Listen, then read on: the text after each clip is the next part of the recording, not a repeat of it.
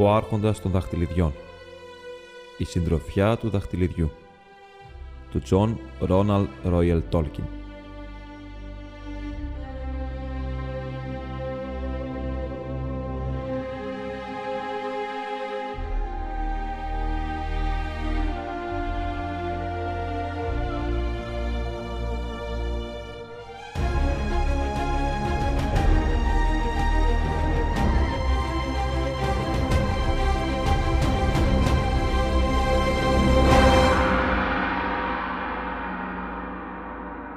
Μέρος πρώτο, κεφάλαιο ενδέκατο.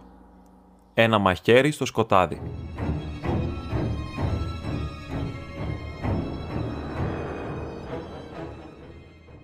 Την ώρα που ετοιμάζονταν για ύπνο στο πανδοχείο του Μπρι, το σκοτάδι απλωνόταν στο Μπάκλαντ. Μια ψηλή ομίχλη πλανιόταν στις μικρές κοιλάδες και στην ακροποταμιά. Το σπίτι στο Κρυχόλου στεκόταν σιωπηλό. Ο χοντρός Μπόλγκερ άνοιξε την πόρτα προσεκτικά και κρυφοκοίταξε έξω.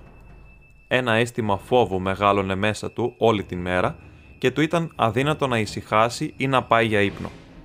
Ο άπνος αέρας της νύχτας έκρυβε κάποια απειλή. Εκεί που κοίταξε έξω στην σκοτεινιά, μια μαύρη σκιά κουνήθηκε κάτω από τα δέντρα. Η εξώπορτα φάνηκε να ανοίγει από μόνη της και να ξανακλίνει δίχως τον παραμικρό θόρυβο. Τον έπιασε τρομάρα. Μαζεύτηκε πίσω και για μια στιγμή στάθηκε τρέμοντας στο χολ. Έπειτα έκλεισε και κλείδωσε την πόρτα. Η νύχτα προχώρησε. Ακούστηκε ο μαλακός θόρυβος αλόγων που τα οδηγούν κρυφά στο δρομάκι. Έξω από την εξώπορτα σταμάτησαν και τρεις μαύρες σιλουέτες μπήκαν μέσα, σαν ίσκι της νύχτας, σέρνοντας το χώμα. Ένας πήγε στην πόρτα και άλλοι δυο πιάσαν τις γωνιές του σπιτιού. Και εκεί στάθηκαν ακίνητοι, σαν τους ίσκιους από πέτρες, ενώ η νύχτα προχωρούσε αργά.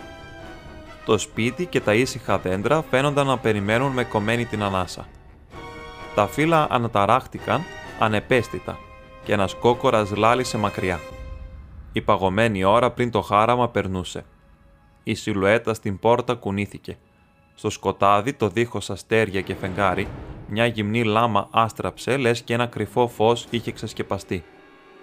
Ακούστηκε ένα χτύπημα μαλακό μα βαρύ και η πόρτα σύστηκε. «Ανοίξτε εν ονόματι της Μόρντορ», είπε μια φωνή λεπτή και απειλητική. Σε ένα δεύτερο χτύπημα η πόρτα υποχώρησε και έπεσε πίσω, με σπασμένα ξύλα και κλειδαριά. Οι μαύρες σιλουέτες μπήκαν γρήγορα μέσα. Τη στιγμή εκείνη, ανάμεσα στα δέντρα εκεί κοντά, αντίχησε ένα βούκινο. Έσκησε τη νύχτα σαν φωτιά σε λοφοκορφή. «Ξυπνάτε! Φόβος! Φωτιά! Εχθροί! Ξυπνάτε!» Ο χοντρός Μπόλγκερ δεν είχε κάτσει με τα χέρια δεμένα. Μόλις είδε τις μαύρες σκιές να σέρνονται στον κήπο, ήξερε πως έπρεπε να το βάλει στα πόδια, γιατί αλλιώς ήταν χαμένος. Και το βάλε στα πόδια. Βγήκε από την πίσω πόρτα, πέρασε τον κήπο και τα χωράφια. Σαν έφτασε το πιο κοντινό σπίτι, πάνω από ένα μίλι μακριά, σοριάστηκε στο κατόφλι. «Όχι, όχι, όχι», φώναζε. «Όχι, όχι εμένα, δεν το έχω». Πέρασε αρκετή ώρα μέχρι που να καταλάβει κανείς τι έλεγε. Στο τέλος κατάλαβαν πως εχθροί βρίσκονταν στο Μπάκλαντ, κάποια παράξενη εισβολή από το παλιό το δάσος. Και τότε δεν έχασαν περισσότερη ώρα. «Φόβος! Φωτιά! Εχθροί!» Οι Μπράντιμπακ φυσούσαν το βούκινο του συναγερμού του Μπάκλαντ που είχε ανακουστεί εδώ και 100 χρόνια. Από τότε που οι άσπροι λύκοι είχαν έρθει τον κακό χειμώνα, τότε που ο ποταμός Brandywine είχε παγώσει. «Ξυπνάτε! Ξυπνάτε!» Μακριά ακούστηκαν βούκινα που απαντούσαν. Ο συναγερμός απλωνόταν. Οι μαύρες σιλουέτες έτρεξαν να φύγουν από το σπίτι. Η μια από αυτές άφησε να πέσει ένα σκομπιτομανδία στο σκαλί όπως έτρεχε. Στο δρομάκι ακούστηκαν πέταλα που έγιναν ποδοβολητό και έφυγαν βρωτοκοπώντας στο σκοτάδι. Παντού γύρω στο κρυκχόλο ακούγονταν βούκινα, φωνές και τρεχαλιτά. Αλλά οι μαύροι καβαλάριδες έτρεξαν σαν τον άνεμο στην βορεινή πύλη. Άσε τους μικρούλιδες να φυσάνε. Ο Σάουρον θα τους τακτοποιούσε αργότερα. Στο μεταξύ είχαν άλλη αποστολή. Ήξεραν τώρα πως το σπίτι ήταν άδειο και το δαχτυλίδι φευγάτο. Κυνήγησαν τους φύλακες στην πύλη και εξαφανίστηκαν από το Σάιρ. Νωρίς τη νύχτα ο Φρόντο ξύπνησε από ύπνο βαθύ, απότομα, λες και κάποιος θόρυβος ή παρουσία να τον είχε ενοχλήσει. Είδε πως ο Γοργοπόδαρος καθόταν ξάγρυπνο στην καρέκλα του. Τα μάτια του γυάλιζαν στο φως της φωτιάς που την είχε περιποιηθεί και έκαιγε ζωηρά, μα δεν του έκανε νόημα ούτε κουνήθηκε. Ο Φρόντο γρήγορα αποκοιμήθηκε πάλι, μα τα όνειρά του ξανά ήταν ταραγμένα από τον θόρυβο του ανέμου και το ποδοβολητό αλόγων. Ο άνεμος λες και τυλιγόταν γύρω από το σπίτι και τον τράνταζε, και πολύ μακριά άκουσε ένα βούκινο να αντυχεί άγρια. Άνοιξε τα μάτια του και άκουσε έναν κόκορα να λαλεί μόλι του την δύναμη στην αυλή του πανδοχείου. Ο γοργοπόδαρος είχε τραβήξει τις κουρτίνες και έσπρωξε τα παντζούρια με θόρυβο. Το πρώτο γκρίζο φως της μέρας μπήκε στο δωμάτιο και ένας παγωμένος αέρας ερχόταν από το ανοιχτό παράθυρο. Μόλις ο γοργοπόδαρος τους ξύπνησε όλους, τους πήγε στα δωμάτια τους. Όταν τα είδαν, χάρηκαν που είχαν ακολουθήσει τις συμβουλές του. Τα παράθυρα παραβιασμένα ανοιγόκλιναν και οι κουρτίνες ανέμιζαν. Τα κρεβάτια ήταν άνω κάτω και οι μαξιλάρες ξεκυλιασμένες στο πάτωμα. Το καφετί χαλάκι ήταν σκισμένο κουρέλι. Ο γοργοπόδαρος αμέσως πήγε και έφερε τον ξενοδόχο. Ο φτωχός κυρβουτηράτο φαινόταν ισταγμένο και τρομαγμένος. Ούτε που είχε κλείσει μάτι όλη τη νύχτα. Έτσι έλεγε, μα δεν είχε ακούσει τον παραμικρό θόρυβο. Ποτέ σε όλη μου τη ζωή δεν μου ξανά τύχε τέτοιο πράγμα. Φώναξε, σηκώνοντας τα χέρια του ψηλά, συγχυσμένος. Οι ξένοι μου να μην μπορούν να κοιμηθούν στα κρεβάτια τους και οι καλές μου οι μαξιλάρες για πέταμα και όλα τούτα εδώ. Πού θα καταλήξουμε έτσι; Σε μαύρες μέρες, είπε ο Γοργοπόδαρος. Αλλά για την ώρα μπορείς να ησυχάσεις, σαν μας ξεφορτωθείς. Πρέπει να φύγουμε αμέσως. Μη σε νοιάζει για το πρωινό. Κάτι να πιούμε και μια μπουκιά στο πόδι θα είναι ό,τι πρέπει. Θα είμαστε έτοιμοι σε λίγα λεπτά. Ο Κυρβουτηράτο έφυγε βιαστικός να κοιτάξει να ετοιμάσουν τα πόνι τους και να τους φέρει μια μπουκιά. Μα πολύ γρήγορα γύρισε πίσω καταστεναχωρημένος. Τα πόνι είχαν εξαφανιστεί. Όλες οι πόρτες του στάβλου είχαν ανοιχτεί τη νύχτα και είχαν φύγει όχι μονάχα τα πόνι του Μέρι, μα και όλα τα άλλα άλογα και τα ζωντανά του στάβλου. Ο Φρόντο απελπίστηκε από τα νέα. Πώς μπορούσαν να ελπίζουν πως θα φτάσουν στο σκιστό λαγκάδι με τα πόδια τη στιγμή που τους κυνηγούσαν εχθροί καβάλα. Ήταν σαν να θέλανε να πάνε στο φεγγάρι. Ο Γοργοπόδαρος κάθισε σιωπηλός για λίγο, κοιτάζοντας τους Χόμπιτ, λες και ζήγησε την δύναμη και το κουράγιο τους. Τα πόνι δεν θα μας βοηθήσουν να ξεφύγουμε με τους καβαλάριδες, είπε τέλος σκεφτικά. Λες και είχε μαντέψει την σκέψη του Φρόντο. Δεν θα προχωρούμε και πολύ πιο αργά με τα πόδια στους δρόμους που σκοπεύω να πάρουμε. Εγώ έτσι κι αλλιώς θα περπατούσα. Εκείνο που με απασχολεί είναι τα τρόφιμα και οι αποσκευές. Δεν μπορούμε να υπολογίζουμε πως θα βρούμε τίποτα να φάμε στον δρόμο από εδώ ως το σκιστό λαγάδι, εκτός ό,τι πάρουμε μαζί μας. Και πρέπει να πάρουμε τόσα ώστε να μας περισσεύουν, γιατί μπορεί να καθυστερήσουμε ή να αναγκαστούμε να πάμε γύρω-γύρω, πολύ έξω από τον κατευθείαν δρόμο. Πόσα είσαστε σε θέση να κουβαλήσετε στις πλάτες σας; Όσα χρειαστεί, είπε ο Πίπιν και η καρδιά του βούλιαξε, αν και προσπαθούσε να δείξει πως ήταν πιο σκληρός από ό,τι έδειχνε ή ένιωθε. «Εγώ μπορώ να κουβαλήσω όσα δυο μαζί», είπε ο Σαμ πολεμικά. «Δεν μπορεί να γίνει τίποτα, κύριε Βουτυράτε», ρώτησε ο Φρόντο. «Δεν μπορούμε να βρούμε κανένα δυο πόνι στο χωριό, ή και ένα μόνο για τα μπαγκάζια. Δεν πιστεύω πως μπορούμε να τα νοικιάσουμε, μα ίσως μπορέσουμε να τα αγοράσουμε», πρόσθεσε με αφιβολία. Και μέσα του αναρωτιόταν αν θα του έφταναν τα λεφτά. Πολύ αμφιβάλλω, είπε ο ξενοδόχος λυπημένος. Τα δυο-τρία πόνι που είναι για καβάλα στο μπρι σταυλίζονταν στην αυλή μου και είναι φευγάτα. Τώρα για άλλα ζώα, άλογα ή πόνι που να τα έχουν για υποζύγια και τέτοιες δουλειές, υπάρχουν ελάχιστα στο μπρι και δεν θα είναι για πούλημα.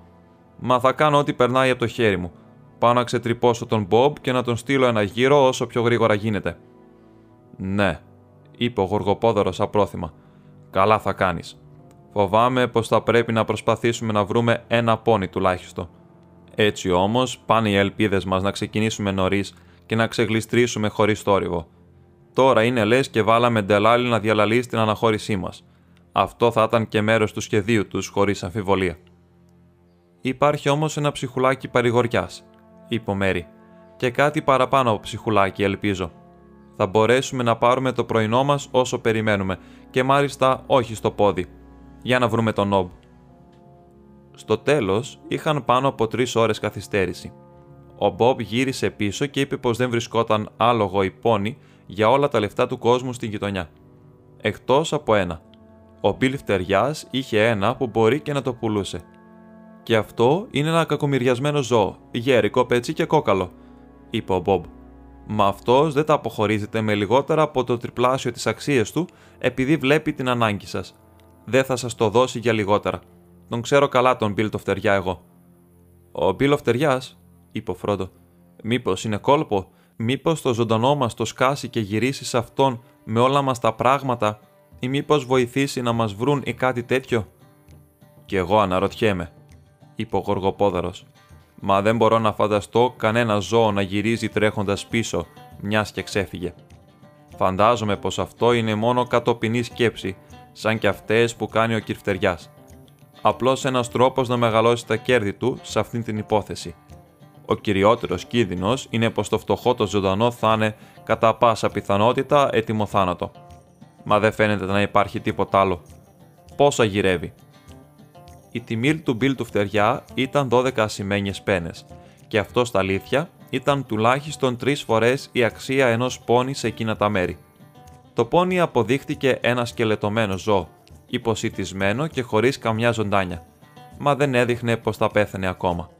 Ο κύριος Βουτυράτος το πλήρωσε ο ίδιος και πρόσφερε στον Μέρι 18 πένες ακόμα σαν αποζημίωση για τα χαμένα ζώα. Ήταν τίμιος άνθρωπος και ευκατάστατος για τον Μπρι, αλλά 30 ασημένιες πένες ήταν μεγάλο χτύπημα για αυτόν και το ότι τον κορόιδεψε ο Μπίλο το έκανε ακόμη πιο αβάσταχτο. Στα αλήθεια όμως του βγήκε σε καλό στο τέλος. Βρήκαν αργότερα πως μόνο ένα άλογο είχαν κλέψει πραγματικά. Τα άλλα τα είχαν διώξει ή το είχαν βάλει στα πόδια από τον φόβο τους και βρέθηκαν να τριγυρνάνε σε διάφορα μέρη του μπρι. Τα πόνι του μέρη το είχαν σκάσει τελείως και τελικά, επειδή είχαν μυαλό, πήγαν στην κοιλάδα γυρεύοντας το χοντρολάμπκιν. Έτσι βρέθηκαν κάτω από την προστασία του Τόμ Μπομπαντήλ για κάμποσο καιρό και ήταν μια χαρά. Μα όταν τα νέα για τα γεγονότα στο Μπρι έφτασαν στα αυτιά του Τόμ, αυτός τα έστειλε στον κύριο Βουτυράτο. Έτσι αυτός πήρε πέντε καλά ζώα σε πολύ καλή τιμή. Βέβαια, έπρεπε να δουλεύουν σκληρά στο Μπρι, μα ο Μπομπ τους φερνόταν καλά. Έτσι γενικά ήταν τυχερά γλίτωσαν ένα σκοτεινό και επικίνδυνο ταξίδι, μα δεν πήγαν ποτέ στο σκιστολαγκάδι. Στο μεταξύ όμως για τον κύριο Βουτυράτο τα λεφτά του είχαν κάνει φτερά, καλός ή κακός, και είχε κι άλλους μπελάδες, γιατί έγινε μεγάλη φασαρία μόλις ξύπνησαν οι υπόλοιποι ξένοι και έμαθαν τα νέα για την επίθεση στο πανδοχείο. Οι ταξιδιώτες από τον Νοτιά είχαν χάσει αρκετά άλογα και κατηγορούσαν τον ξενοδόχο με φωνές μέχρι που μαθεύτηκε πως ένας από αυτούς είχε επίσης εξαφανιστεί τη νύχτα. Όχι κανένας άλλος, ο αλήθωρος σύντροφος του Μπιλ του Φτεριά. Οι υποψίες έπεσαν αμέσως απάνω του. «Αν μαζέψατε έναν αλογοκλέφτη και μου τον κουβαλήσετε στο σπίτι μου», είπε ο βουτυράτος τιμωμένο, «θα πρέπει εσείς να πληρώσετε για όλες τις ζημιές και όχι να μου έρχεστε και να μου βάζετε τις φωνές. Να πάτε να ρωτήσετε τον Φτεριά που είναι ο ωραίος σας φίλος αλλά βρέθηκε πως δεν ήταν φίλος κανενός και κανείς δεν μπορούσε να θυμηθεί πότε είχε μπει στην παρέα τους. Μετά το πρωινό τους οι Χόμπιτ χρειάστηκε να ξαναφτιάξουν τα πράγματά τους και να συγκεντρώσουν και άλλες προμήθειες για το μακρύτερο ταξίδι που τώρα υπολόγισαν πως θα κάνουν. Πλησίαζε 10 η ώρα μέχρι που να ξεκινήσουν επιτέλους. Τώρα όμως ολόκληρο το μπρι βούιζε πια. Το κόλπο που εξαφανίστηκε ο Φρόντο, η εμφάνιση των μαύρων μετάλογα, το κλέψιμο του στάβλου και πάνω απ' όλα τα νέα πως ο Γοργοπόδαρος, ο περιπλανόμενος φύλακας, πήγαινε μαζί με τους μυστηριώδεις Χόμπιτ, έφτιαξαν τέτοια ιστορία που θα βάσταγε για πολλά ήσυχα χρόνια. Οι περισσότεροι κάτοικοι του Μπρί και του Στάντλ και πολλοί ακόμα και από το Κόμπ και από το Άρτσετ είχαν μαζευτεί στον δρόμο να δουν τους ταξιδιώτες να ξεκινάνε. Οι άλλοι ξένοι του πανδοχείου στέκονταν στις πόρτες ή κρέμονταν από τα παράθυρα. Ο Γοργοπόδαρος είχε αλλάξει γνώμη και αποφάσισε να φύγουν από τον Μπρι από τον κεντρικό δρόμο. γιατί οποιαδήποτε προσπάθεια να κόψουν μέσα από τα χωράφια αμέσως θα χειροτέρευε μονάχα τα πράγματα. Ο μισός κόσμος θα τους ακολουθούσε για να δούνε πού πάνε και να μην τους αφήσουν να περάσουν μέσα από τα χωράφια τους. Είπαν αντίο στον Νόπ και στον Μπομπ και αποχαιρέτησαν τον κύριο Βουτυράτο με πολλά ευχαριστώ. Ελπίζω να ξανανταμώσουμε κάποια μέρα, όταν τα πράγματα θα είναι καλά για άλλη μια φορά, είπε ο Φρόντο. Τίποτα δεν θα μ' άρεσε καλύτερα από το να μείνω στο πανδοχείο σου ήσυχος για κάμποσο καιρό. Ξεκίνησαν πηγαίνοντας ανήσυχα και με βαριά καρδιά κάτω από τα βλέμματα του κόσμου. Δεν ήταν όλα τα πρόσωπα φιλικά, ούτε και όλα τα λόγια που τους φώναζαν. Μα τον Γοργοπόδαρο φαινόταν να τον έχουν από φόβο οι πιο πολλοί στον πρι και όσους κοίταζε στα μάτια έκλειναν το στόμα τους και απομακρύνονταν. Αυτός πήγαινε μπροστά με τον Φρόντο. Έπειτα ερχόταν ο Μέρι και ο Πίπιν και τελευταίος ακολουθούσε ο Σαμ οδηγώντας το πόνι που ήταν φορτωμένο με όσα περισσότερα μπαγκάζια τους πήγαινε η καρδιά να το φορτώσουν. Με αυτό κιόλας έδειχνε πολύ λιγότερο απελπισμένο. Λες και του άρεσε η αλλαγή της τύχης του. Ο Σαμ μασουλούσε ένα μήλο σκεφτικά. Είχε την τσέπη γεμάτη από αυτά, από χαιρετιστήριο δώρο του Νόμπ και του Μπομπ. «Μίλα για τον δρόμο και πίπα για το καθισιό», είπε. «Μα φαντάζομαι πως θα μου λείψουν και τα δυο πριν περάσει πολύς καιρός. Οι Χόμπιτ αδιαφόρησαν για τα περίεργα κεφάλια που κρυφοκοίταζαν μέσα από πόρτες ή ξεπετάγονταν πάνω από τείχους και φράχτες όπως περνούσαν. Μα όπως πλησίασαν την πέρα πύλη, ο Φρόντο είδε ένα μαυρισμένο και απεριποίητο σπίτι πίσω από έναν πυκνό φράχτη. Το τελευταίο σπίτι του χωριού. Σε ένα από τα παράθυρα είδε μια στιγμή ένα χλωμό αρρωστιάρικο πρόσωπο με πονηρά λοξά μάτια, μα εξαφανίστηκε αμέσως. «Λοιπόν, εδώ κρύβεται ο Νότιος», σκέφτηκε. «Μοιάζει παραπάνω από το μισό σαν καλακάντζαρος». Πάνω από τον φράχτη, ένας άλλος άνθρωπος κοίταζε με θράσος. Είχε χοντρά μαύρα φρύδια και σκοτεινά περιφρονητικά μάτια. Το μεγάλο του στόμα σούρωνε κοροϊδευτικά. Κάπνιζε μια κοντή μαύρη πίπα. Σαν πλησίασαν, την έβγαλε από το στόμα του και έφτισε. «Μέρα, μακροπόδαρε», είπε. «Τόσο νωρίς, βρήκες φίλους επιτέλους. Ο Γοργοπόδαρος κούνησε καταφατικά το κεφάλι, μα δεν απάντησε. «Μέρα, μικρή μου φίλη», είπε στους άλλους. «Φαντάζομαι να ξέρετε με ποιον πιάσατε φιλίες. Αυτός είναι ο Γοργοπόδαρος που δεν διστάζει μπροστά σε τίποτα. Αυτός. Αν και έχω ακούσει να τον λένε και με άλλα ονόματα, όχι και τόσο όμορφα. Να έχετε τα μάτια σας 14 απόψε. Και εσύ, Σάμι, να μην μου κακομεταχειρίζετε το φτωχό μου το γέρικο πόνι. Μπα, έφτιασε ξανά. Ο Σαμ έστριψε γρήγορα. Και εσύ φτεριά, είπε, πάρ την κακομούτσουν η φάτσα σου πέρα, αλλιώς θα πάθει κακό. Και με ένα απότομο τίναγμα, γρήγορο σαν αστραπή, ένα μήλο άφησε το χέρι του και χτύπησε τον Μπιλ κατάμουτρα στη μύτη. Έσκυψε πολύ καθυστερημένα και βρισχές ακούστηκαν πίσω από τον φράχτη. Κρίμα στο ωραίο μήλο, είπε ο Σαμ με λύπη και προχώρησε παρακάτω. Τέλος, άφησαν το χωριό πίσω τους. Τα παιδιά που είχαν κάνει συνοδεία και μερικοί που τους είχαν πάρει από κοντά βαρέθηκαν στη νότια πύλη και γύρισαν πίσω. Πέρασαν την πύλη και ακολούθησαν τον δρόμο για κάμποσα μίλια. Ο δρόμος πήγαινε αριστερά και ξαναγύριζε πίσω στην ανατολική του γραμμή μόλις περνούσε τους πρόποδες του λόφου του Μπρι. Ύστερα άρχιζε να κατηφορίζει γρήγορα σε μια δασωμένη περιοχή. Στα αριστερά τους μπορούσαν να δουν μερικά σπίτια και χομπιτότρυπες του Στάντλ που βρισκόταν στις νοτιοανατολικέ πλαγιές του λόφου που ήταν και πιο ομαλές. Πέρα κάτω, σε μια βαθιά κοιλάδα, μακριά από τον δρόμο, φαινόταν να ανεβαίνει καπνός που έδειχνε τη μεριά που βρισκόταν το κόμπ. Το Άρτσετ ήταν κρυμμένο πίσω από τα δέντρα. Αφού κατηφόρησαν τον δρόμο αρκετά και άφησαν το λόφο του Μπρι να στέκεται ψηλός και καφετής πίσω τους, συνάντησαν ένα στενό μονοπάτι που οδηγούσε προς το βοριά. «Εδώ θα αφήσουμε τα ανοιχτά και θα κρυφτούμε», είπε ο Γοργοπόδαρος. «Ελπίζω πως δεν θα κόψουμε δρόμο», είπε ο Πίπιν. «Την τελευταία φορά που κόψαμε δρόμο μέσα από το δάσος, παραλίγο να το πάθουμε για τα καλά». «Α, μα τότε δεν με είχατε μαζί σας», γέλασε ο Γοργοπόδαρος.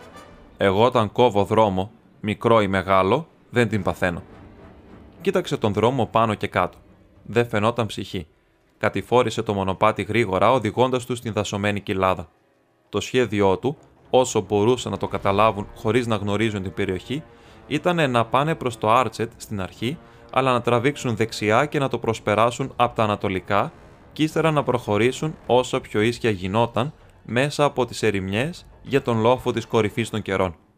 Με αυτόν τον τρόπο, αν όλα πήγαιναν καλά, θα γλίτωναν μια πολύ μεγάλη καμπύλη του δρόμου που λίγο πιο κάτω έστριβε νότια για να αποφύγει τους βάλτους των κουνουπιών. Αλλά βέβαια θα χρειαζόταν να διασχίσουν οι ίδιοι τους βάλτους και η περιγραφή που τους έκανε ο Γοργοπόδαρος δεν ήταν καθόλου ενθαρρυντική.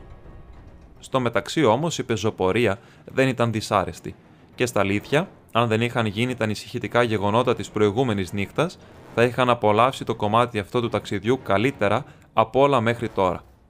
Ο ήλιος έλαμπε ασυνέφιαστος, αλλά όχι και πολύ ζεστός. Τα δέντρα στην κοιλάδα είχαν ακόμα φύλλα γεμάτα χρώματα και όλα φαίνονταν ειρηνικά και όμορφα.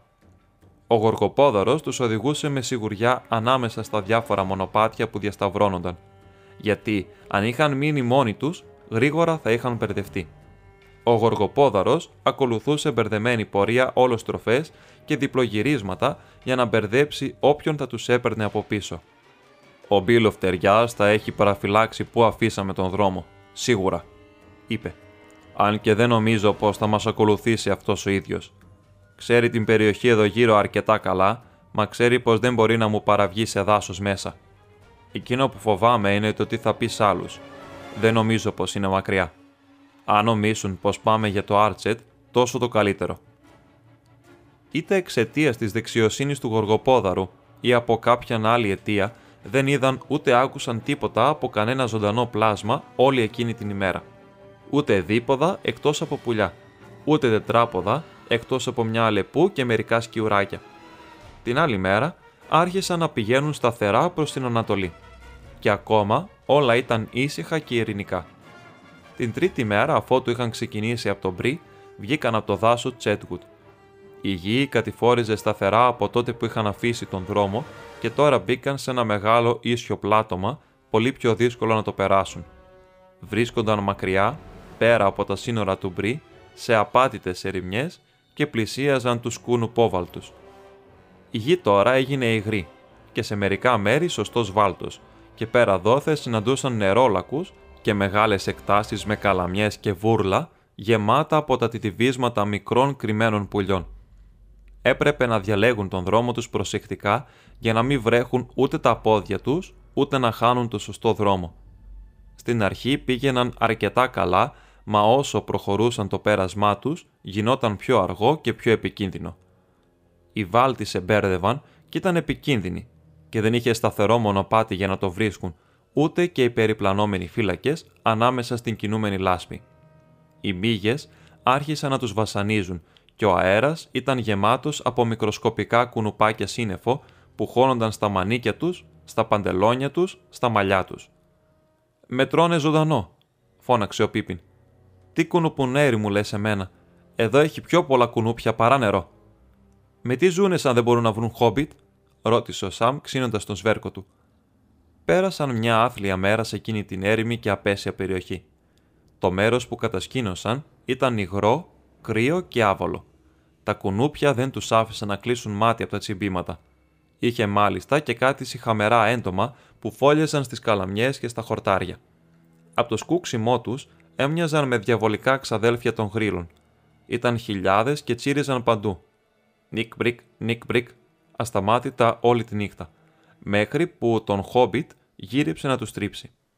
Η άλλη μέρα, η τέταρτη, δεν ήταν καλύτερη και η νύχτα το ίδιο χωρίς ανάπαυση.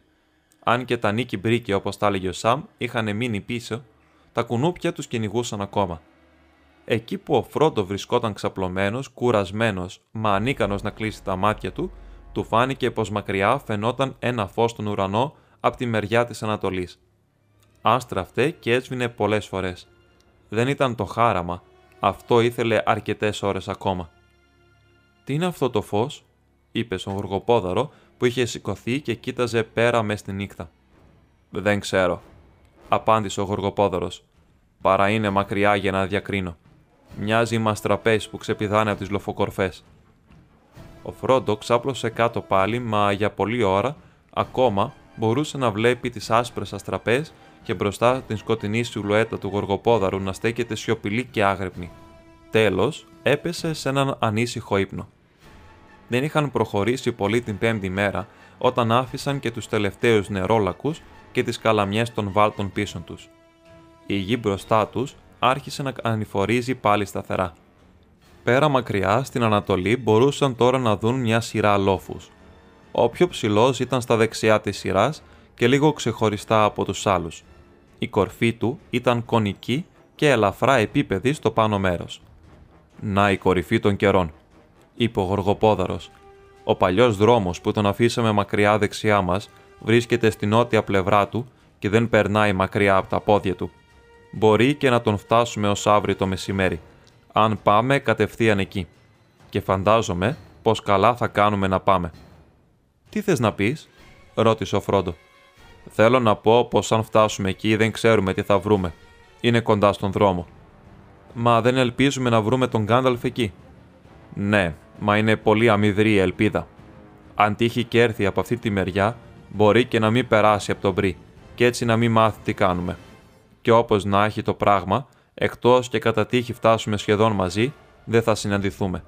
Δεν είναι ασφαλισμένο ούτε για αυτόν ούτε για μας να περιμένουμε εκεί για πολύ. Αν οι καβαλάριδες δεν καταφέρουν να μας βρουν στην ερημιά, είναι πολύ πιθανό να έρθουν στην κορυφή των καιρών. Δεσπόζει σε όλη την γύρω περιοχή. Και είναι σίγουρο πως υπάρχουν πολλά πουλιά και ζώα εκεί που θα μπορούσαν να μας δουν εδώ που στεκόμαστε τώρα από εκείνη τη λοφοκορφή. Δεν μπορείς να έχεις εμπιστοσύνη σε όλα τα πουλιά και υπάρχουν κι άλλοι χειρότεροι κατάσκοποι από αυτά. Οι Χόμπιτ κοίταξαν ανήσυχα τους μακρινούς λόφους. Ο Σαμ κοίταξε ψηλά στον χλωμό ουρανό με φόβο, μήπως δει γεράκια ή αετούς να ζυγιάζονται από πάνω τους με μάτια εχθρικά και λαμπερά. Μωρέ γοργοπόδαρε, είχες δεν είχες, τα κατάφερες να με κάνεις να νιώθω άσχημα και ξεμοναχιασμένα, είπε. Τι μας συμβουλεύεις να κάνουμε, ρώτησε ο Φρόντο. Νομίζω, είπε ο Γοργοπόδαρος αργά, λες και δεν ήταν εντελώς σίγουρος, Νομίζω πως το καλύτερο είναι να πάμε όσο πιο ίσια μπορούμε από εδώ ανατολικά. Να τραβήξουμε για τη λοφοσυρά και όχι για την κορυφή των καιρών. Από εκεί μπορούμε να πάρουμε ένα μονοπάτι που ξέρω που περνά στα πόδια τους. Αυτό θα μας φέρει στην κορυφή των καιρών από τον βοριά, λιγότερο φανερά. Έπειτα θα δούμε τι θα δούμε. Όλη την μέρα εκείνοι περπάτησαν μέχρι που έπεσε παγωμένο το σούρουπο νωρίς.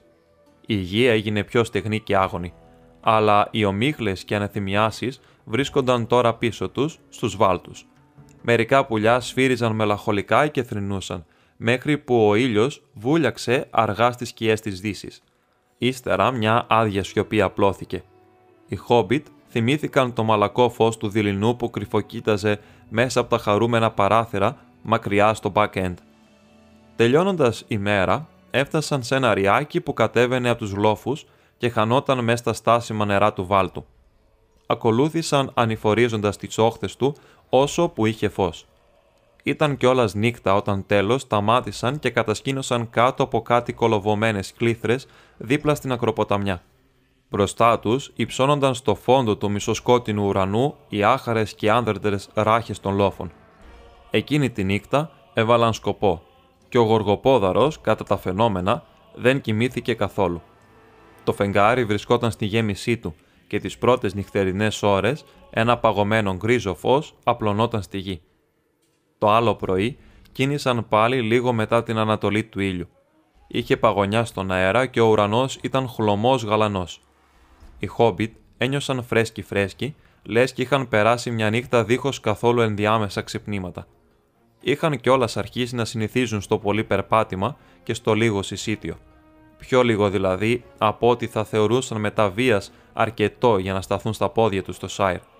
Ο Πίπιν δήλωσε πως ο Φρόντο έδειχνε δυο φορές χόμπιτ από ό,τι έδειχνε παλιά. Πολύ παράξενο, είπε ο Φρόντο, σφίγγοντας την ζώνη του, αν λάβουμε υπόψη μας πως έχω αδυνατήσει πολύ αισθητά. Ελπίζω το αδυνάτισμα να μην συνεχίσει ασταμάτητα, γιατί αλλιώς θα γίνω φάντασμα.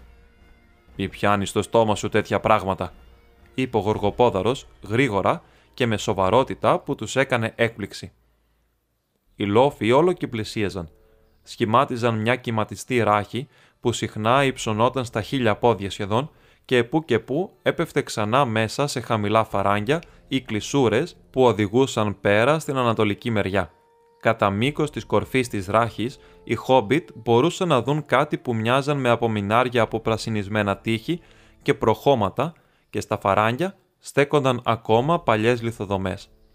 Σαν έπεσε η νύχτα, είχαν φτάσει στα ριζά των δυτικών πλευρών και εκεί κατασκήνωσαν. Ήταν η νύχτα της πέμπτης μέρας του Οκτώβρη. Τώρα βρίσκονταν έξι μέρες μακριά από τον Μπρι. Το πρωί βρήκαν για πρώτη φορά από τότε που είχαν αφήσει το Τσέτγουτ ένα ξεκάθαρο μονοπάτι. Έστριψαν δεξιά και το ακολούθησαν κατά τον νοτιά. Προχωρούσε επιδέξια, ακολουθώντας μια γραμμή που έδειχνε πως ήταν έτσι διαλεγμένη, ώστε να βρίσκεται όσο το δυνατόν πιο κρυμμένο από τις λοφοκορφές ψηλά και από τις πεδιάδες δυτικά. Κατηφόριζε μικρές κοιλάδες και αγκάλιαζε απόκριμνες πλαγιές και όπου περνούσε από πιο επίπεδη και ανοιχτή γη, είχε και στις δυο πλευρές τους σειρές από μεγάλα κοτρόνια και βράχους πελεκυμένους που προφύλαγαν τους ταξιδιώτες σχεδόν σαν φράχτης. «Ποιος να έκανε τάχα αυτό το μονοπάτι και με ποιο σκοπό» είπε ο Μέρι εκεί που ακολουθούσαν έναν από αυτούς τους δρόμους που οι πέτρες ήταν ασυνήθιστα μεγάλες και βαλμένες κοντά-κοντά. Δεν είμαι και πολύ σίγουρος πως μ' αρέσει. Έχει, να, έχει όψεις σαν τους θολωτούς τάφους. Έχει μήπως κανένα θολωτό τάφο στην κορυφή των καιρών. Όχι, δεν υπάρχει κανένα θολωτό τάφο στην κορυφή των καιρών. Ούτε και σε κανέναν από αυτούς τους λόφους, απάντησε ο Γοργοπόδαρο. Οι άνθρωποι της Δύσης δεν ζούσαν εδώ. Αν και στα τελευταία τους υπερασπίστηκαν τους λόφους για κάμποσο καιρό ενάντια στο κακό που ξεχύθηκε από την Άκμαρ. Αυτό το μονοπάτι φτιάχτηκε για να εξυπηρετεί τα φρούρια στο μάκρος του τείχους. Αλλά πολύ νωρίτερα, στις πρώτες μέρες του βασιλείου του Βορρά, είχαν χτίσει ένα μεγάλο φρούριο στην κορυφή των καιρών. Το έλεγαν Άμον Σούλ. Κάηκε και γκρεμίστηκε και τίποτα δεν μένει από αυτό τώρα. Εξών από κάτι χαλάσματα, σαν μια άτεχνη κορώνα στο κεφάλι του γέρικου λόφου. Όμως κάποτε ήταν ψηλό και όμορφο. Λένε πως ο Έλεντιλ στάθηκε εκεί και κοίταζε περιμένοντας να έρθει ο Γκυλγκάλαντ πέρα από τη Δύση, τις μέρες της τελευταίας συμμαχίας. Οι Χόμπιτ κοίταξαν το γοργοπόδαρο. Φαινόταν πως ήξερε καλά τις παλιές παραδόσεις, τόσο καλά όσο και τα μυστικά της ερημιάς. «Ποιος είναι ο Γκυλγκάλαντ» ρώτησε ο Μέρι. Μα ο γοργοπόδαρος δεν απάντησε και φάνηκε να βυθίζεται σε σκέψεις. Ξαφνικά μια χαμηλόφωνη φωνή μουρμούρισε. Ο Γκυλγκάλαντ ήταν ξωτικοβασιλιάς τρανός, ανάμεσα στην θάλασσα και στα βουνά. Τον κλέν με λύπη οι λιράριδες και λένε πως η χώρα του καλή ήταν και όμορφη ως τα στερνά. Μακριά η λόγχη του και το σπαθί του αγέρας, και η περικεφαλαία του άστραφτε από μακριά. Και στην ασπίδα του, που λάμπε σαν το φως της μέρας, τα άστρα καθρεφτιζόντουσαν τα φωτερά. Μα πάει καιρός που έφυγε και χάθη, και πού είναι τώρα, ποιος θα μας το πει, γιατί τα αστέρι του έπεσε μακριά μέσα στα βάθη, στις μόρντορ τι σκιές, στη μαύρη γη. Οι άλλοι γύρισαν έκπληκτοι γιατί η φωνή ήταν του Σαμ. Μη σταματάς, είπε ο Μέρι. Αυτό ξέρω όλο κι όλο, τράβλησε ο Σαμ κοκκινίζοντας. Το έμαθα από τον κύριο Μπίλμπο όταν ήμουν μικρός. Συνήθιζε να μου λέει τέτοιες ιστορίες γιατί ήξερε πως πάντα μ' άρεσε να ακούω για εξωτικά. Ο κύριος Μπίλμπο ήταν που μου έμαθε γράμματα. Εκείνος ήταν πολύ διαβασμένο, ο καλός ο κύριος Μπίλμπο, και έγραφε και ποίηματα. Αυτός το έγραψε αυτό που είπα τώρα. Δεν το έφτιαξε αυτός, είπε ο Γοργοπόδαρο. Αυτό είναι απόσπασμα από την οδή η πτώση του Γκυλγκάλαντ, που είναι γραμμένη σε αρχαία γλώσσα. Ο Μπίλμπο θα πρέπει να το μετέφρασε. Δεν το ήξερα. Ήταν πολύ περισσότερο, είπε ο Σαμ. Όλο για τη Μόρτορ. Δεν το έμαθα εκείνο το κομμάτι. Με έκανε να ανατριχιάζω. Ποτέ μου δεν σκέφτηκα πως θα πήγαινα κι εγώ προς τα εκεί. Να πάμε στη Μόρντορ, φώναξε ο Πίπιν. Ελπίζω να μην φτάσουμε ως εκεί. Μη αυτό το όνομα τόσο φωναχτά, είπε ο Γοργοπόδαρο. Ήταν κιόλας μεσημέρι, σαν πλησίασαν την νότια άκρη του μονοπατιού και είδαν μπροστά τους το χλωμό διάφανο φως του Οκτωβριανού ήλιου ένα γκριζοπράσινο ανάχωμα που οδηγούσε ψηλά σαν γεφύρι στην βορεινή πλαγιά του λόφου. Αποφάσισαν να ανεβούν στην κορφή αμέσως όσο που το φως ήταν καλό. Δεν ήταν δυνατό πια να κρυφτούν και το μόνο που μπορούσαν να ελπίζουν ήταν πως κανείς εχθρός ή κατάσκοπος δεν θα τους παρακολουθούσε. Τίποτα δεν φαινόταν να κουνιέται πάνω στο λόφο. Αν ο Γκάνταλφ βρισκόταν πουθενά, δεν φαινόταν κανένα σημάδι του. Στην δυτική πλευρά της κορυφής των καιρών βρήκαν ένα προφυλαγμένο κύλωμα που στον πάτο του υπήρχε μια μικρή κοιλάδα σαν σουπιέρα με πράσινες πλαγιές. Εκεί άφησαν τον Σαμ και τον Πίπιν με το πόνι, τα σακίδια και τα μπαγκάζια τους. Οι άλλοι συνέχισαν. Έπειτα από μισής ώρα σκοπιαστική ανάβαση, ο Γοργοπόδαρος έφτασε στην κορώνα του λόφου. Ο Φρόντο και ο Μέρι ακολούθησαν κουρασμένοι και φουσκωμένοι. Η τελευταία ανηφοριά ήταν απότομη και όλο κατσάβραχα. Στην κορφή βρήκαν, όπως είχε πει ο Γοργοπόδαρος, ένα μεγάλο κύκλο κάποιας αρχαίας λιθοδομής, που τώρα ήταν χτισμένη και σκεπασμένη με χόρτα εδώ και αμέτρητα χρόνια. Και στη μέση ήταν στημένος ένας μικρός ορός από κομματιασμένες πέτρες που ήταν μαυρισμένες λες από φωτιά. Γύρω τους η πρασινάδα ήταν σύριζα κομμένη και παντού μέσα ο κύκλος του γρασιδιού ήταν τσουρουφλισμένος και στριμμένος λες και φλόγες να είχαν ζώσει τη λοφοκορφή. Μα πουθενά δεν φαινόταν ίχνος ζωής. Σαν στέκονταν στα χείλια του κατεστραμμένου κύκλου, είχαν παντού κάτω γύρω τους πολύ πλατιά θέα, που ήταν κυρίως περιοχές άδειες και χωρίς συγκεκριμένα χαρακτηριστικά. Εκτός από κανένα δάσος που και που πέρα μακριά στο νοτιά και πολύ πιο μακριά μπορούσαν σε μερικά σημεία να διακρίνουν τη γυαλάδα νερού. Από κάτω τους, στη νότια πλευρά, ο παλιός δρόμος ξετυλιγόταν σε κορδέλα που ερχόταν από την δύση και στριφογύριζε πάνω κάτω μέχρι που έσβηνε πίσω από ένα ύψωμα μαύρης γης στην Ανατολή. Τίποτα δεν σάλευε πάνω του. Ακολουθώντας με τα μάτια την γραμμή του ανατολικά, είδαν τα βουνά. Οι πιο κοντινοί λόφοι ήταν καφετιοί και καταθλιπτικοί. Πίσω τους στέκονταν ψηλότερες γκρίζες σιλουέτες και πίσω πάλι από αυτές βρίσκονταν άσπρες κορφές που μισοφαίνονταν ανάμεσα στα σύννεφα. Λοιπόν, να είμαστε κι εδώ, είπε ο Μέρι. Μα φαίνεται πολύ σκυθροπός και αφιλόξενος τόπος. Δεν έχει ούτε νερό, ούτε μέρος να φυλαχτείς, κι ούτε σημάδι από τον Γκάνταλφ. Αλλά δεν τον κατηγορώ που δεν περίμενε, αν πέρασε από εδώ βέβαια. Εγώ δεν είμαι και τόσο σίγουρος, είπε ο Γοργοπόδωρος, κοιτάζοντας γύρω σκεφτικά. Ακόμα και αν βρισκόταν μια ή δύο μέρες πίσω μας τον Πρι, μπορούσε να έχει φτάσει εδώ πρώτος. Μπορεί να ταξιδέψει καβάλα πολύ γρήγορα σαν τον πιέζει η ανάγκη. Ξαφνικά έσκυψε και κοίταξε μια πέτρα στην κορφή του σωρού. Ήταν πιο επίπεδη από τις άλλες και πιο άσπρη, λες και είχε γλιτώσει από την φωτιά. Την μάζεψε και την εξέτασε, στριφογυρίζοντάς την στα δάχτυλά του. Τούτη την πέτρα την έχουν πρόσφατα πιάσει χέρια, είπε. Τι λέτε για τούτα εδώ τα σημάδια; Στο κάτω μέρος της πέτρας που ήταν επίπεδο, ο Φρόντο είδε κάτι γρατζουνιές. Φαίνεται σαν μια γραμμή, μια κουκίδα και τρεις ακόμα γραμμές, είπε. Η γραμμή αριστερά μπορεί να είναι ένα γάμα ρουνικό με αμυδρά παρακλάδια, είπε ο Γοργοπόδαρος. Μπορεί να είναι σημάδι που να άφησε ο Γκάνταλφ, αν και δεν μπορεί κανείς να είναι σίγουρος. Οι γρατζουνιές είναι πολύ ψηλές και οπωσδήποτε δείχνουν φρέσκες. Αλλά τα σημάδια μπορεί να σημαίνουν και κάτι εντελώς διαφορετικό και να μην έχουν καμιά σχέση με εμάς.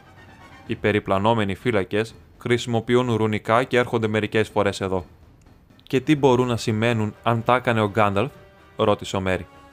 Θα έλεγα, απάντησε ο Γοργοπόδαρος, πως είναι γάμα 3, δηλαδή πως ο Γκάνταλφ ήταν εδώ στις 3 του Οκτώβρη, δηλαδή εδώ και τρεις μέρες τώρα. Επίσης, πως σημαίνουν πως ήταν βιαστικός και πως ο κίνδυνος ήταν κοντά.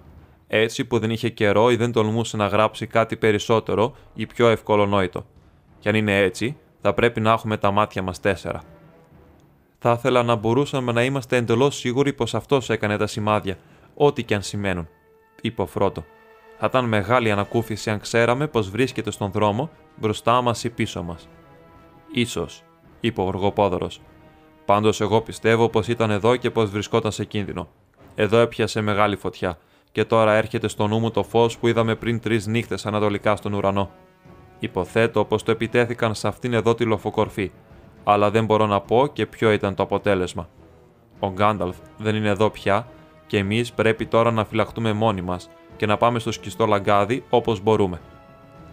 Πόσο μακριά είναι από εδώ το σκιστό λαγκάδι, ρώτησε ο Μέρι, κοιτάζοντας γύρω κουρασμένα.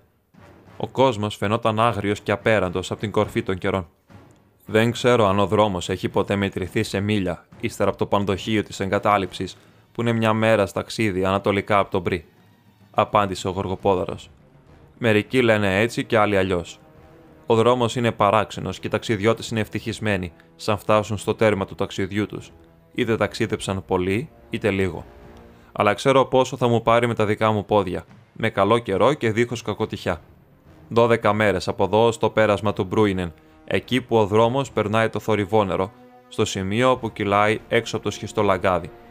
Έχουμε μπροστά μας 14 μέρες ταξίδι, γιατί δεν νομίζω πως θα μπορέσουμε να πάμε από τον δρόμο. 14 μέρες, είπε ο Φρόντο. Πολλά μπορεί να συμβούν σε αυτό το διάστημα. Μπορεί, είπε ο Γοργοπόδαρος. Στάθηκαν για λίγο σιωπηλά στην λοφοκορφή, κοντά στην νότια άκρη της. Σε εκείνο το έρημο μέρος, ο Φρόντο για πρώτη φορά ένιωσε πέρα ως πέρα το ξεσπίτωμά του και τον κίνδυνό του. Με πίκρα ευχήθηκε να τον είχα αφήσει η τύχη του στο ήσυχο και αγαπημένο Σάιρ. Κοίταξε κάτω το μισητό δρόμο που οδηγούσε πίσω δυτικά σπίτι του.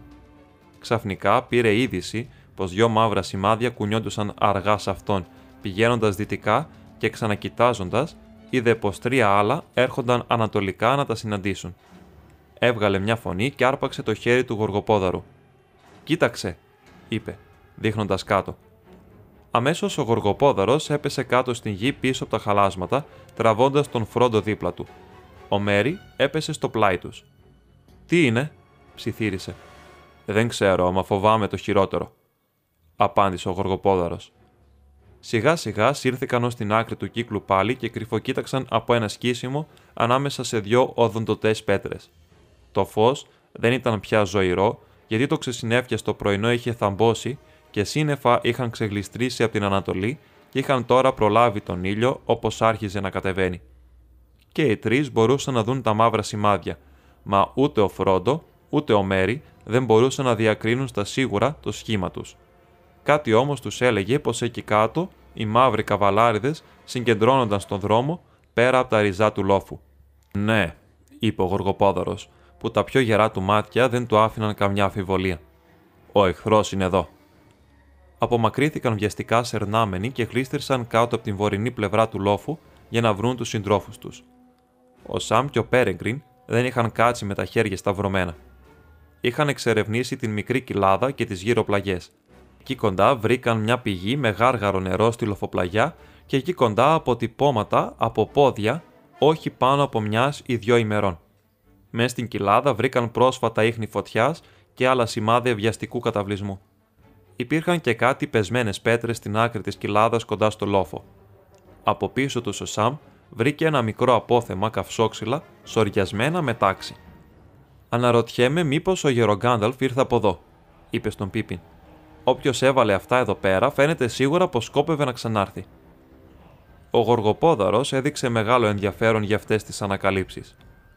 Μακάρι να περίμενα να εξέταζαν την περιοχή εδώ κάτω μόνος μου, είπε πηγαίνοντας βιαστικά στην πηγή να εξετάσει τα ίχνη. Έγινε ακριβώς αυτό που φοβόμουν, είπε σαν γύρισε πίσω. Ο Σαμ και ο Πίπιν έχουν πατήσει το μαλακό χώμα και τα αποτυπώματα είναι χαλασμένα ή μπερδεμένα. Πρόσφατα πέρασαν από εδώ περιπλανόμενοι φύλακες. Αυτοί είναι που άφησαν τα καυσόξυλα. Μα υπάρχουν και αρκετά φρεσκότερα αποτυπώματα που δεν τα έκαναν οι περιπλανόμενοι φύλακε. Τουλάχιστον δυο από αυτά έχουν γίνει μόνο μια-δυο μέρες πριν, από βαριές μπότες. Τουλάχιστον δύο. Δεν μπορώ τώρα να είμαι βέβαιος, μα νομίζω πως ήταν πολλά πόδια με μπότες. Σταμάτησε και στάθηκε και σκεφτόταν ανήσυχα. Ο καθένας από τους Χόμπιτ είδε με την φαντασία του μια εικόνα των καβαλάριδων με τους μανδύες και τις μπότες. Αν οι καβαλάριδες είχαν κιόλας ανακαλύψει την κοιλάδα όσο πιο γρήγορα ο γοργοπόδωρος τους οδηγούσε κάπου αλλού, τόσο το καλύτερο. Ο Σαμ κοίταξε το κύλωμα με μεγάλη δυσαρέσκεια τώρα που είχε ακούσει τα νέα πως οι εχθροί βρίσκονταν στο δρόμο λίγα μίλια μόνο μακριά. Δεν είναι καλύτερα να το στρίβουμε στα γρήγορα, κύριε Γοργοπόδαρε, ρώτησε ανυπόμονα.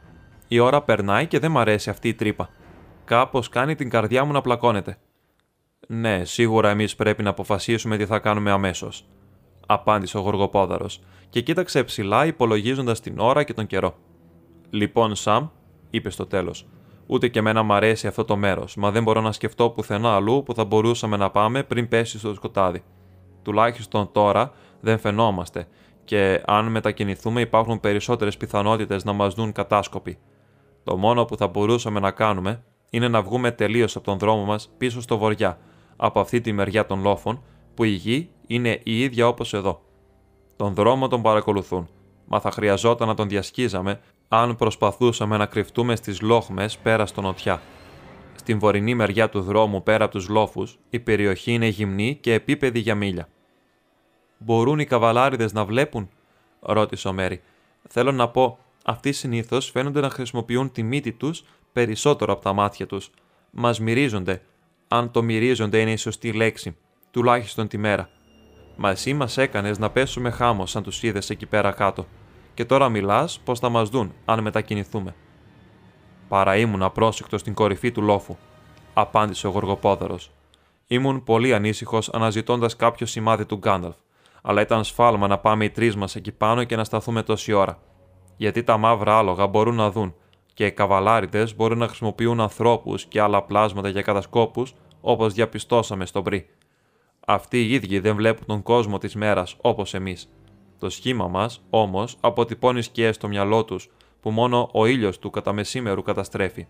Και στο σκοτάδι μπορούν να αντιληφθούν πολλά σημάδια και σχήματα που για μας είναι κρυμμένα. Τότε πρέπει κανείς να φοβάται περισσότερο.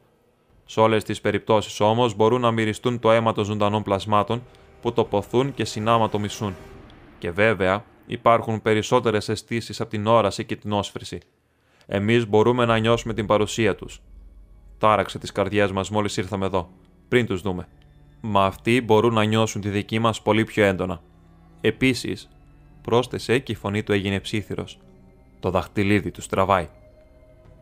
Δεν υπάρχει τρόπος να τους ξεφύγουμε, ρώτησε ο Φρόντο, κοιτάζοντας ένα γύρο αγριεμένος. Αν μετακινηθώ, θα με δουν και θα με κυνηγήσουν. Αν μείνω, θα τους τραβήξω πάνω μου σαν μαγνήτης. Ο Γοργοπόδαρος έβαλε το χέρι στον ώμο του.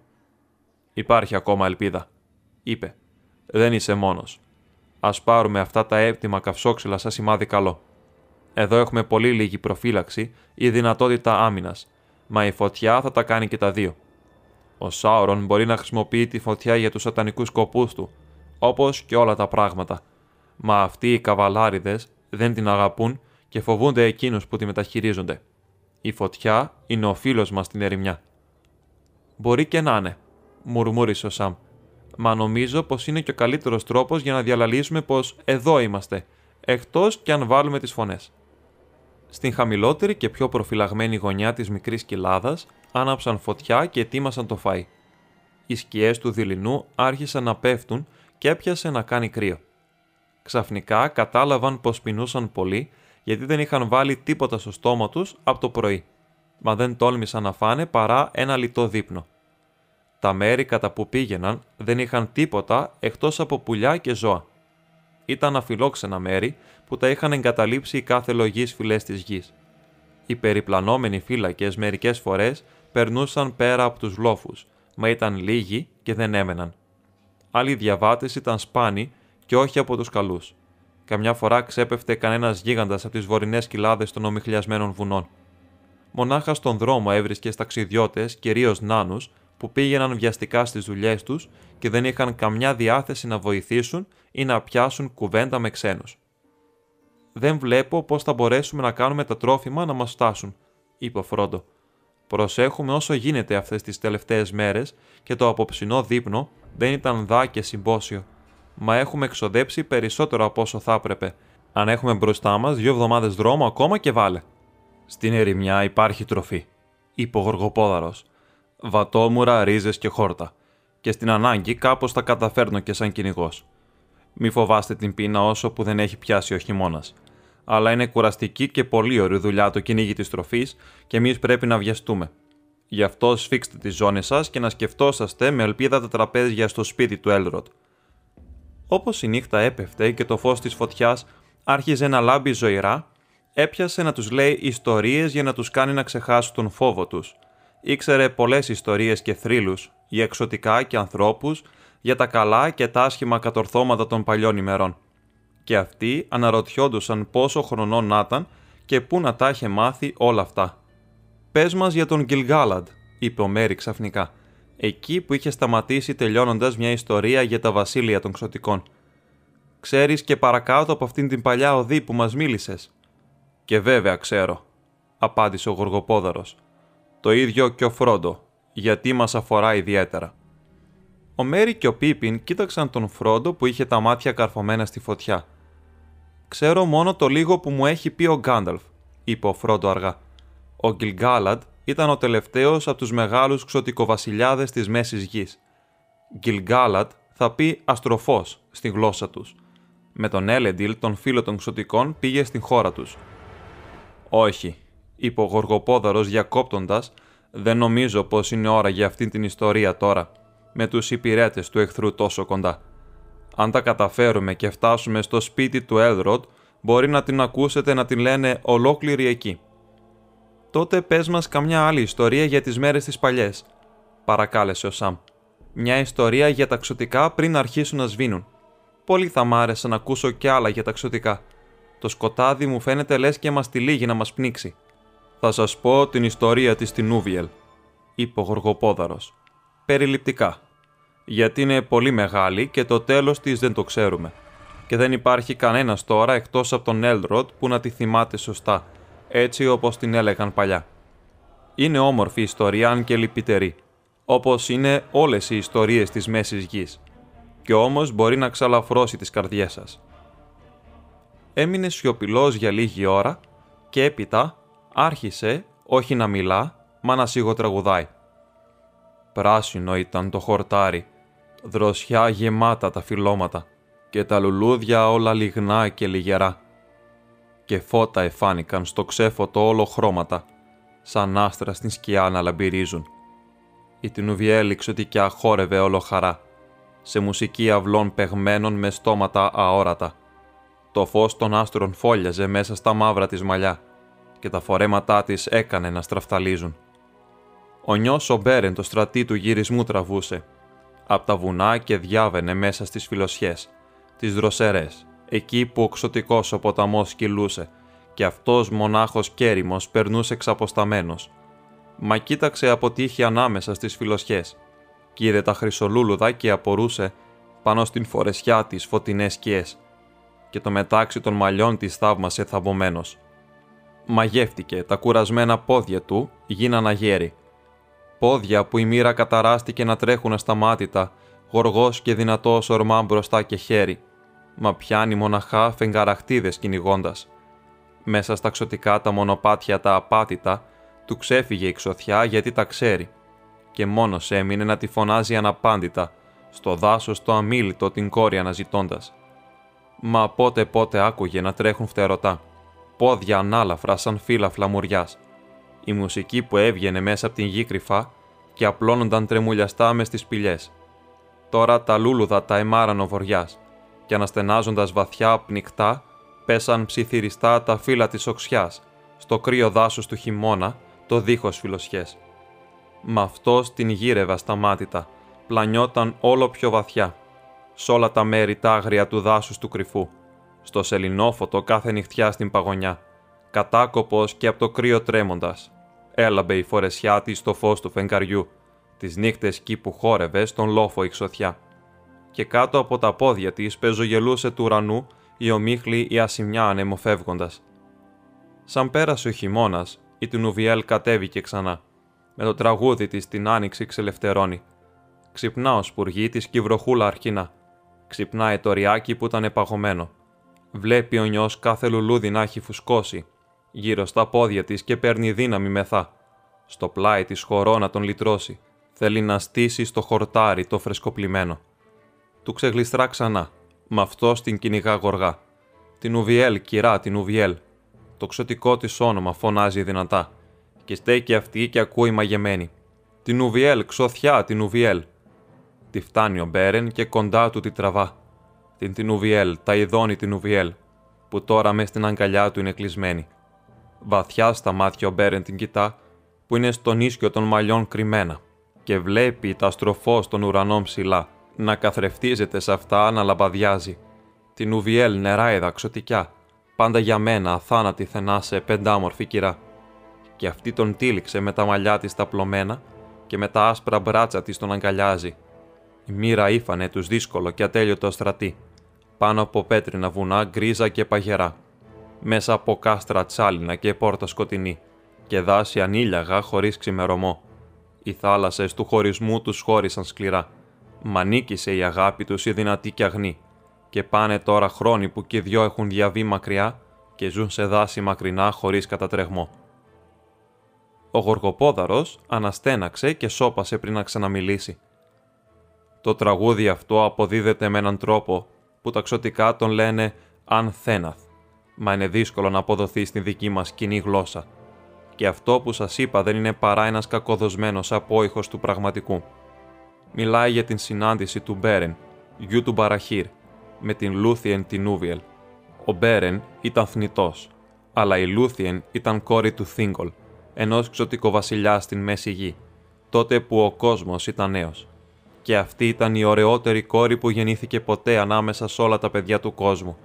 Η ομορφιά της ήταν σαν τάστρα πάνω από τις ομίχλες στις χώρες του βοριά και το πρόσωπό της ήταν φως που έλαμπε. Εκείνη την εποχή ο μεγάλος εχθρός, στον οποίο ο Σάουρον της Μόρντορ δεν ήταν παρά υπηρέτης, κατοικούσε στην Άγμπαν στο βοριά και τα ξωτικά της δύσης γύριζαν πίσω στην μέση γη για να πολεμήσουν και να πάρουν πίσω τα Σίλμαριλ που τα είχε εκλέψει και οι πατέρες των ανθρώπων βοήθησαν τοξωτικά. Αλλά ο εχθρός νίκησε και έσφαξε τον Παραχύρ και ο Μπέρεν ξεφεύγοντας μέσα από θανάσιμους κινδύνους ήρθε διασχίζοντας τα βουνά του τρόμου στο κρυμμένο βασίλειο του Θίγκολ, στο δάσος του Νέλντορεθ. Εκεί είδε την Λούθια να τραγουδά και να χορεύει σε ένα ξέφωτο πλάι στον μαγεμένο ποταμό Εσγκάλντουιν. Την είπε την Νούβιελ, δηλαδή Αϊδόνη στην αρχαία γλώσσα. Πολλές δυστυχίες τους βρήκαν μετά και χωρίστηκαν για πολύ καιρό. Η Τινούβιελ έσωσε τον Μπέρεν από τα μπουντρούμια του Σάουρον και μαζί πέρασαν μεγάλους κινδύνους και κατάφεραν να ρίξουν ακόμα και τον μεγάλο εχθρό από τον θρόνο του και να πάρουν από τη σιδερένια κορώνα του ένα από τα τρία Σίλμαριλ, τα πιο λαμπρά από όλα τα πετράδια, τον ηφικό δώρο της Λούθιεν στον πατέρα της τον Θίγκολ. Στο τέλος όμως έσφαξε τον Μπέρεν ο λύκος που ήρθε από τις πύλες της Άγμαν και αυτός ξεψύχησε στην αγκαλιά της την Ούβιελ. Και εκείνη πάλι προτίμησε να γίνει θνητή και να πεθάνει στον κόσμο για να τον ακολουθήσει. Και το τραγούδι λέει πως συναντήθηκαν ξανά πέρα από τις θάλασσες του χωρισμού. Και αφού για λίγο καιρό περπάτησαν ζωντανοί για άλλη μια φορά στα πράσινα δάση, πέρασαν μαζί χρόνια και χρόνια τώρα πέρα από τα σύνορα αυτού του κόσμου. Έτσι έγινε και η Λούθιεν Τινούβιελ, μόνη από όλα τα ξωτικά, πέθανε στ' αλήθεια και άφησε τον κόσμο και την έχασαν αυτοί που την αγαπούσαν τόσο πολύ. Αλλά από αυτήν το αίμα των ξωτικοαρχόντων του παλιού καιρού πέρασε στους ανθρώπους και ζουν ακόμα εκείνοι που έχουν τη Λούθιεν για προγιαγιά τους και λέγεται πως η γενιά της ποτέ δεν θα σβήσει. Ο έλδρο του σκιστού λαγκαδιού κρατάει από εκεί, γιατί ο Μπέρεν και η Λούθιεν γέννησαν τον Ντίορ, τον κληρονόμο του Θίγκολ. Από αυτόν γεννήθηκε η Έλγουινγκ η Λευκή, που παντρεύτηκε ο Εαρέντιλ, αυτός που ταξίδεψε με το καράβι του πέρα από τις ομίχλες του κόσμου και έφτασε ως τις θάλασσες του ουρανού με το Σίλμαριλ στο μέτωπό του. Και από τον Εαρέντιλ κατάγονται οι βασιλιάδες του Νούμενορ, δηλαδή της μακρινής δύσης. Όσο μιλούσε ο Γοργοπόδαρος, οι Χόμπιτ παρακολουθούσαν το παράξενο ζωηρό του πρόσωπο που το φώτιζε αμυδρά το κόκκινο φως της φωτιάς. Τα μάτια του έλαμπαν και η φωνή του ήταν πλούσια και βαθιά. Πάνω του απλώνονταν ο μαύρος ουρανός με τα στέρια. Ξαφνικά, ένα χλωμό φως φάνηκε πάνω από την κορώνα της κορυφής των καιρών πίσω του. Το φεγγάρι ήταν στη γέμισή του και ανέβαινε αργά πάνω από τον λόφο που του σκίαζε και τα στέρια πάνω από τη λοφοκορφή ξεθόριασαν. Η ιστορία τέλειωσε οι Χόμπιτ αναδεύτηκαν και τεντώθηκαν. «Κοιτάξτε», είπε ο Μέρι, «το φεγγάρι βγαίνει. Θα πρέπει να είναι αργά». Οι άλλοι κοίταξαν ψηλά. Τη στιγμή που γύριζαν, είδαν στην κορφή του λόφου κάτι μικρό και σκοτεινό στο φως του φεγγαριού που έβγαινε. Ίσως να ήταν μονάχα κάποια μεγάλη πέτρα ή βράχος που να εξήχε και να τον φανέρωνε το χλωμό φως. Ο Σάμ και ο Μέρι σηκώθηκαν και ξεμάκρυναν από τη φωτιά. Ο Φρόντο και ο Πίπιν έμειναν καθισμένοι σιωπηλά. Ο Γοργοπόδαρος παρατηρούσε το φως του φεγγαριού στον λόφο με προσοχή. Όλα έδειχναν ήσυχα και ακίνητα, αλλά ο Φρόντο ένιωσε έναν παγωμένο τρόμο να σέρνεται γύρω από την καρδιά του τώρα που ο γοργοπόδαρος δεν μιλούσε πια. Μαζεύτηκε πιο κοντά στη φωτιά. Εκείνη τη στιγμή ο Σαμ γύρισε πίσω από την άκρη της κοιλάδας τρέχοντας. «Δεν ξέρω τι είναι», είπε, «μα ξαφνικά ένιωσα φόβο. Δεν θα τολμούσα να βγω έξω από την κοιλάδα για όλα τα λεφτά του κόσμου. Ένιωσα λες και κάτι σέρνεται και ανεβαίνει την πλαγιά. «Είδες τίποτα», ρώτησε ο Φρόντο πηδώντας όρθιος. Όχι, κύριε, δεν είδα τίποτα, μα δεν στάθηκα για να κοιτάξω. Εγώ είδα κάτι, είπε ο Μέρι. Ή νόμισα πως είδα, πέρα δυτικά που το φως του φεγγαριού έπεφτε στις πεδιάδες, έξω από τη σκιά που ρίχνουν οι λοφοκορφές. Νόμισα πως είδα δυο ή τρεις μαύρες σκιές. Φαίνονταν να έρχονταν προς το εδώ. Σταθείτε κοντά στη φωτιά με τα πρόσωπά σας προς τα έξω, φώναξε ο Γοργοπόδαρο. Πάρτε στα χέρια σας μερικά από τα μακρύτερα ξύλα της φωτιάς. Με κομμένη την ανάσα στάθηκαν εκεί, σιωπηλοί και πανέτοιμοι, με τις πλάτες τους γυρισμένες στην φωτιά, κοιτάζοντας τις σκιές που τους περικύκλωναν. Δεν έγινε τίποτα. Δεν ακουγόταν ούτε θόρυβος ούτε κίνηση μες στη νύχτα. Ο Φρόντο κουνήθηκε. Νιώθοντας την ανάγκη να σπάσει τη σιωπή, ήθελε να ξεφωνήσει δυνατά. Σστ, ψιθύρισε ο Γοργοπόδαρος. Τι είναι εκείνο, είπε με κομμένη ανάσα ο Πίπιν την ίδια στιγμή. Στην άκρη της μικρής κοιλάδας, από τη μεριά αντίθετα από τον λόφο, ένιωσαν μάλλον παρά είδαν, μιας σκιά να ορθώνεται ή και περισσότερες από μία. Γούρλωσαν τα μάτια τους και οι σκιές φάνηκαν να μεγαλώνουν. Γρήγορα δεν υπήρχε αμφιβολία. Τρεις ή τέσσερις μαύρες σιλουέτες στέκονταν στη πλαγιά και τους κοίτασαν από ψηλά. Τόσο μαύρες ήταν που μοιάζαν μαύρες τρύπες στο βαθύ σκοτάδι. Ο Φρόντο νόμισε πως άκουσε ένα ανεπαίσθητο σφύριγμα από ανάσα φαρμακερή και ένιωσε ένα ψηλό και διαπεραστικό ρίγο. Έπειτα οι σιλουέτες προχώρησαν αργά. Ο τρόμος νίκησε τον Πίπιν και τον Μέρι και έπεσαν χάμω στη γη. Ο Σαμ ζάρωσε πλάι στον Φρόντο. Ο Φρόντο δεν ήταν λιγότερο τρομαγμένος από τους συντρόφους του. Έτρεμε λες και έκανε αβάσταχτο κρύο. Μα ο τρόμος του χάθηκε μέσα σε μια ξαφνική επιθυμία να φορέσει το δαχτυλίδι. Τέτοια επιθυμία τον κυρίεψε που δεν μπορούσε να σκεφτεί τίποτα άλλο. Δεν ξεχνούσε τον θολωτό τάφο ούτε το μήνυμα του Γκάνταλφ, αλλά κάτι του φαινόταν πως τον αναγκάζει να διαφορήσει για όλες τις προειδοποιήσεις και ποθούσε να υποχωρήσει. Όχι με την ελπίδα της διαφυγής, ούτε για να κάνει τίποτα καλό ή κακό. Απλώς ένιωθε πως έπρεπε να πάρει το δαχτυλίδι και να το βάλει στο δάχτυλό του. Δεν μπορούσε να μιλήσει. Ένιωσε τον Σαμ να τον κοιτάζει λες και ήξερε πως ο κύριος του βρισκόταν σε μεγάλη δυσκολία, μα δεν μπορούσε να γυρίσει προς το μέρος του.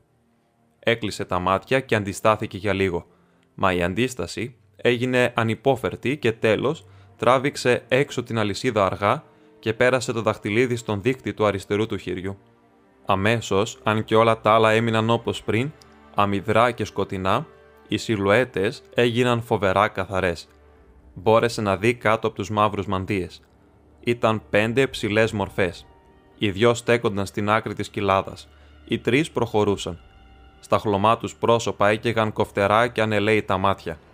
Κάτω από τους μανδύες φορούσαν μακριούς γκρίζους χιτώνες. Στα ψαρά τους μαλλιά είχαν ασημένια κράνη. Στα σκελετωμένα χέρια τους κρατούσαν ατσαλένια σπαθιά. Η ματιά τους έπεσε επάνω στον φρόντο και τον τρύπησε πέρα ως πέρα. Όρμησαν κατά πάνω του. Στην απελπισιά του ο Φρόντο τράβηξε το σπαθί του και του φάνηκε πως τριμόσβηνε κόκκινο, λες και ήταν αναμένο δαυλί. Δυο από τις μορφές σταμάτησαν. Η τρίτη ήταν ψηλότερη από τις άλλες. Τα μαλλιά του ήταν μακριά και γυάλιζαν, και πάνω στο κράνος του βρισκόταν μια κορώνα. Στο ένα χέρι κρατούσε ένα μακρύ σπαθί και στο άλλο ένα μαχαίρι, και το μαχαίρι και το χέρι που το κρατούσε φεγκοβολούσαν με ένα χλωμό φως. Την άχτηκε μπροστά και όρμησε στο φρόντο. Ταυτόχρονα ο Φρόντο έπεσε κατά γης και άκουσε τον εαυτό του να φωνάζει δυνατά «Ο Έλμπερεθ, Γιλθόνιελ» και χτύπησε τον εχθρό στα πόδια. Ένα τριγκό ουρλιαχτό έσκησε τη νύχτα και αυτός ένιωσε έναν πόνο σαν σαϊτιά από φαρμακομένο πάγο να τρυπάει τον αριστερό του ώμο. Την ώρα που λιποθυμούσε, είδε λες και μέσα από ομίχλη που στριφογύριζε τον γοργοπόδαρο να ορμάει μέσα από το σκοτάδι με ένα φλογισμένο δαδί στον κάθε χέρι. Με μια τελευταία προσπάθεια, πέταξε το σπαθί του, έβγαλε το δαχτυλίδι από το δάχτυλό του και το σφιχτόκλεισε στο δεξί του χέρι μέσα.